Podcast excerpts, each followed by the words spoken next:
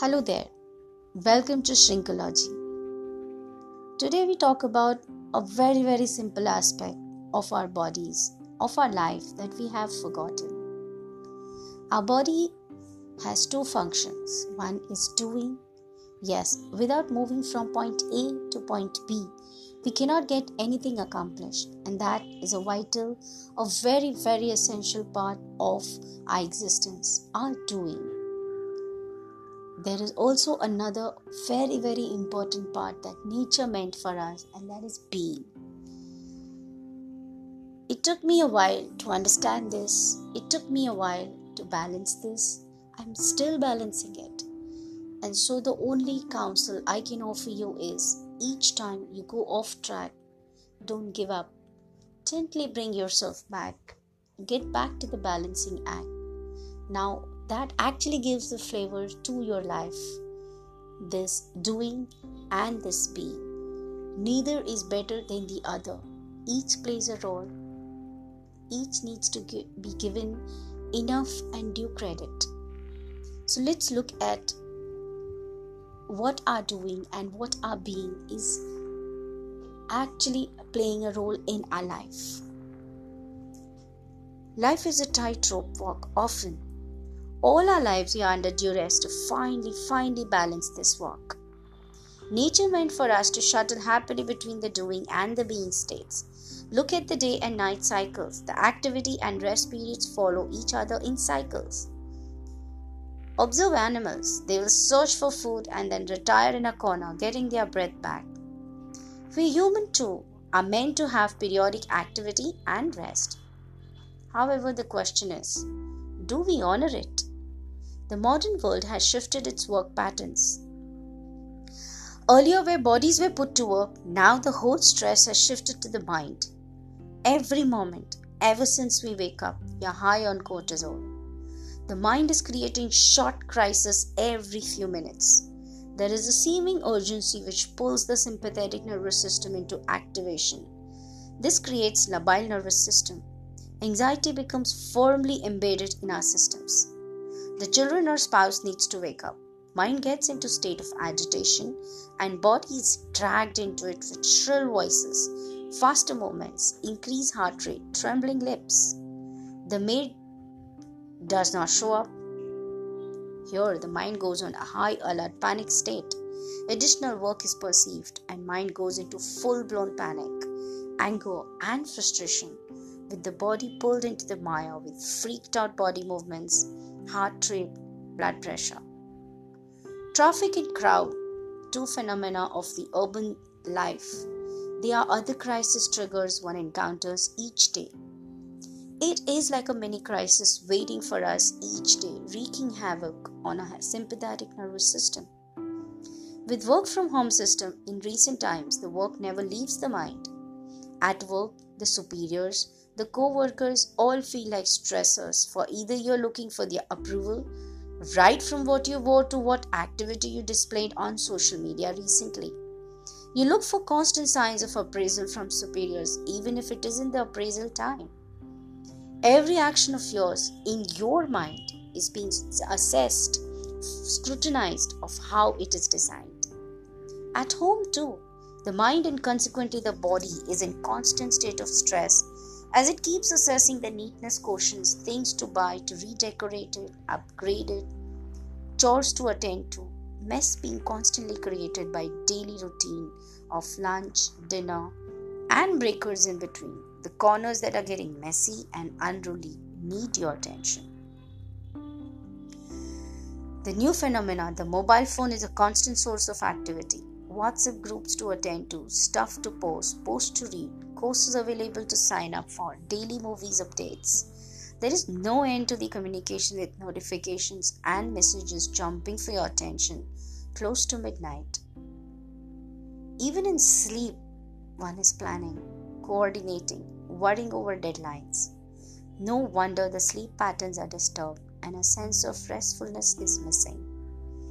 For the crisis period never ended and never ends. Gender distinctions of stress are diminishing as both partners equally share the load of day and work routine. There's so much emphasis on doing constantly that the mind and body have forgotten the being. We have forgotten that the human experience needs to have periodic bursts of activity followed by periodic calm of inactivity. Some time devoted to sympathetic nervous system and some time for parasympathetic nervous system. If body went agitated, it needs to settle down too. If mind went on a hyperloop of internal cursing to arguing, it needs to receive the signal of pleasantries and serenity. We have forgotten a lot that we were meant to remember. Let's look at what have we forgotten. The foremost entity, our body. We are hardly ever in our bodies. You may exasperatedly state, I exercise. Oh, yes, but do you actually feel your body as you exercise? Are you familiar with every stretch, every pull, every twitch of your body? When I did my exercise earlier, maybe a year ago, I felt that all I did was just go through the motions. It's now, now I'm feeling my body. I'm I'm stretching my body. So next time you exercise, stay for a few seconds more with the stretch. Stay in your body. Just be. Just stay there. When you sit to eat, do you know how your tongue and taste bud responds to a certain food item? Do you honor what it tells you? If the food doesn't appeal to you, how do you alter the experience to create a wholesome experience for yourself in the moment? Do you refuse food that your taste buds reject, or do you force it to gulp down and dishonor the message it gave you? Body has a comfort level in sleeping, sitting, standing postures. Do you arrange for the body to have those experiences? Your body may dislike massages, but love the water or soap lathering. Are you aware of the nuanced preferences, or because media says massages are best, you go for them? Your body will tell you much if you develop a relationship with it. When you wear clothes, do you check which fabric sits well and which doesn't? You allow the norms to dictate what you will wear and what is chic, macho, or whatever. When you make love, your body requires a certain level of surrender, sensuality. You offer it? We look for partners to provide the sexual gratification. No doubt. But do we guide the others to create a deeply rewarding experience for both? We can do this if our personal relationship with our body is intimate. In the moments of being, you find this relationship. Breathing. I was aghast at realizing I am a shallow breather. I went 40 odd years of life without taking deep breaths. When you breathe deep and long, you send your brain oxygen, the vital force that tells it everything is provided for. The less deep you're breathing, the lack signals you send your brain. Your brain gets the signal there is not enough. It stays in the state of struggle and wanting more zone. Here's a small little exercise.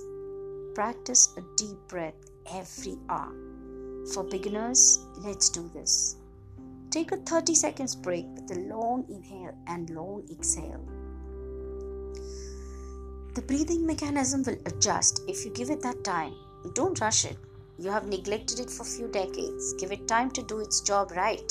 It is an intelligent mechanism, it will rise to the occasion. When you breathe well, your abdominal muscles will indicate wellness. That's the first sign that tells you you have relaxed. Because the tightness over there is your first indication of stress, too.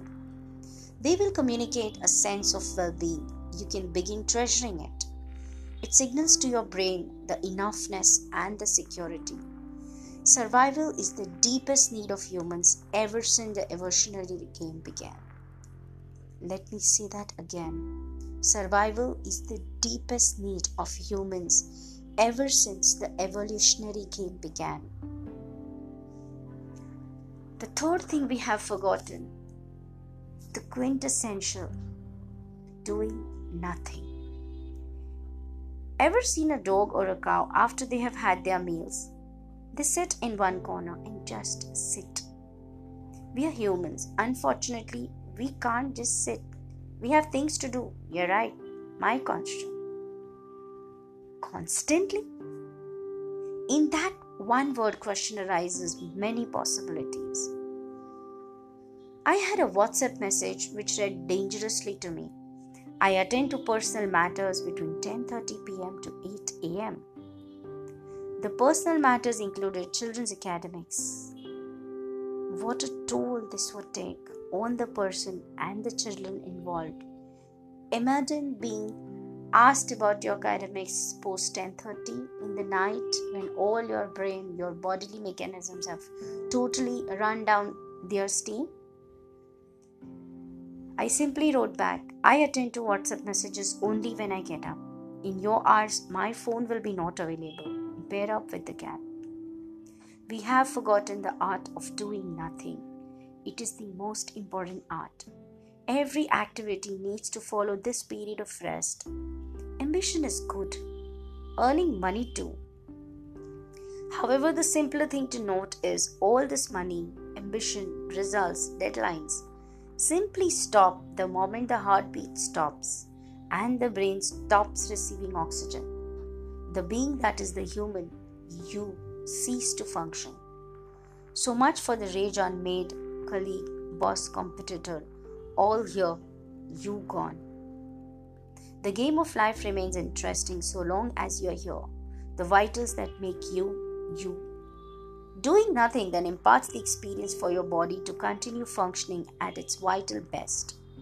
Look around the house and mentally let go of corners you intend to clean, clean, clean. Let go until such time you have the energy, or delegate without mentally doing it your way. Yes, we delegate many many times we do delegate, and we feel well, stress gone. No, no, no, no, no. You, you're so wrong because then you have specification as to how it is to be done. And when a second person begins doing it, they will never match up to your expectation. And then that creates additional stress for you. Now, are there tasks that can be broken down to less stressful ways? Can you make a change in the way you approach things? Can you put away certain things in a certain way so that you do not create that kind of agitation? I am giving again a small little exercise. After all the necessary activities of the day on a holiday, do this. Sit on a couch, sofa, bed, Breathe deep. Look around and mentally observe each corner of the house.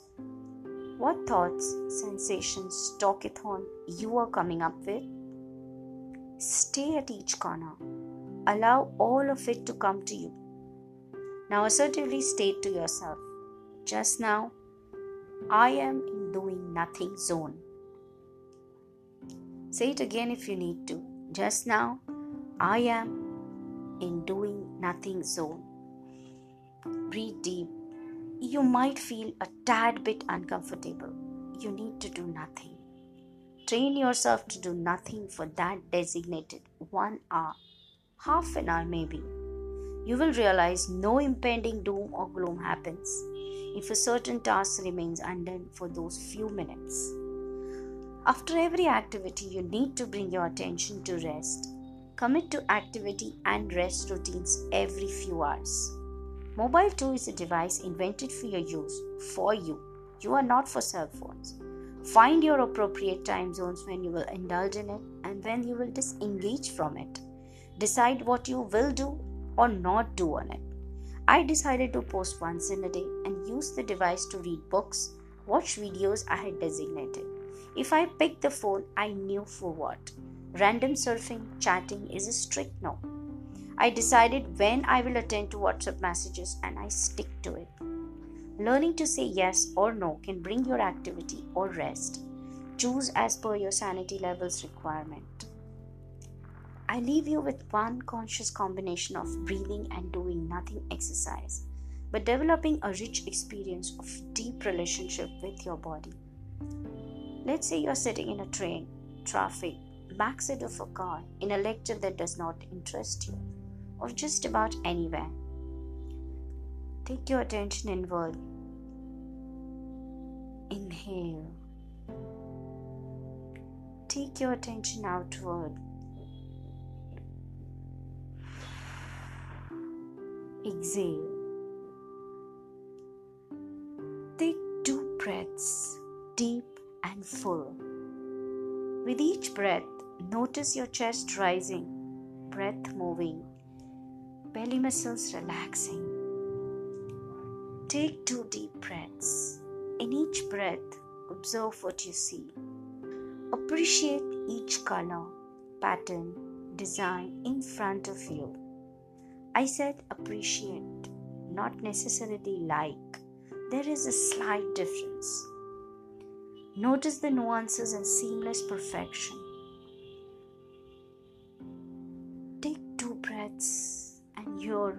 The different sounds.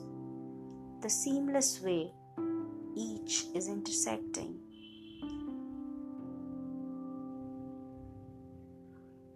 Take two deep breaths. In each breath, allow the sensations on skin to emerge that of the air conditioner or the room temperature or the street temperature if you're there. Your fabric you're wearing, the way your chair or floor is touching. Take an each and appreciate how it holds you. Take two deep breaths and think of the recent food or beverage you had and how it felt in your tongue. Roll it in your mouth Take two breaths, and in each breath, taking the smells, aromas, fragrances wafting around. The room freshener, a perfume, food aromas from banquet or stalls nearby. Sit with your body and feel the richness that you can take in despite certain elements not to your preference. This exercise cultivates a beautiful appreciation of your body is liking, appreciates, and may want to subtract. Give yourself the state of doing nothing periodically. It will allow your 4 cortisol to go take a walk elsewhere. You'll realize something just your presence is in a place is enough. You don't need to do anything, say anything reassuring. Just silently be present. Just being and doing nothing you will realize you do yourself a huge favor in the process of doing nothing. This works especially in crisis times, funeral gatherings, hurting phase of another, facing disappointment. Trips then into the violent periods of activity, paced with deep breaths of doing nothing. I leave you with this small thought activity and calm. Both are your friends befriend them.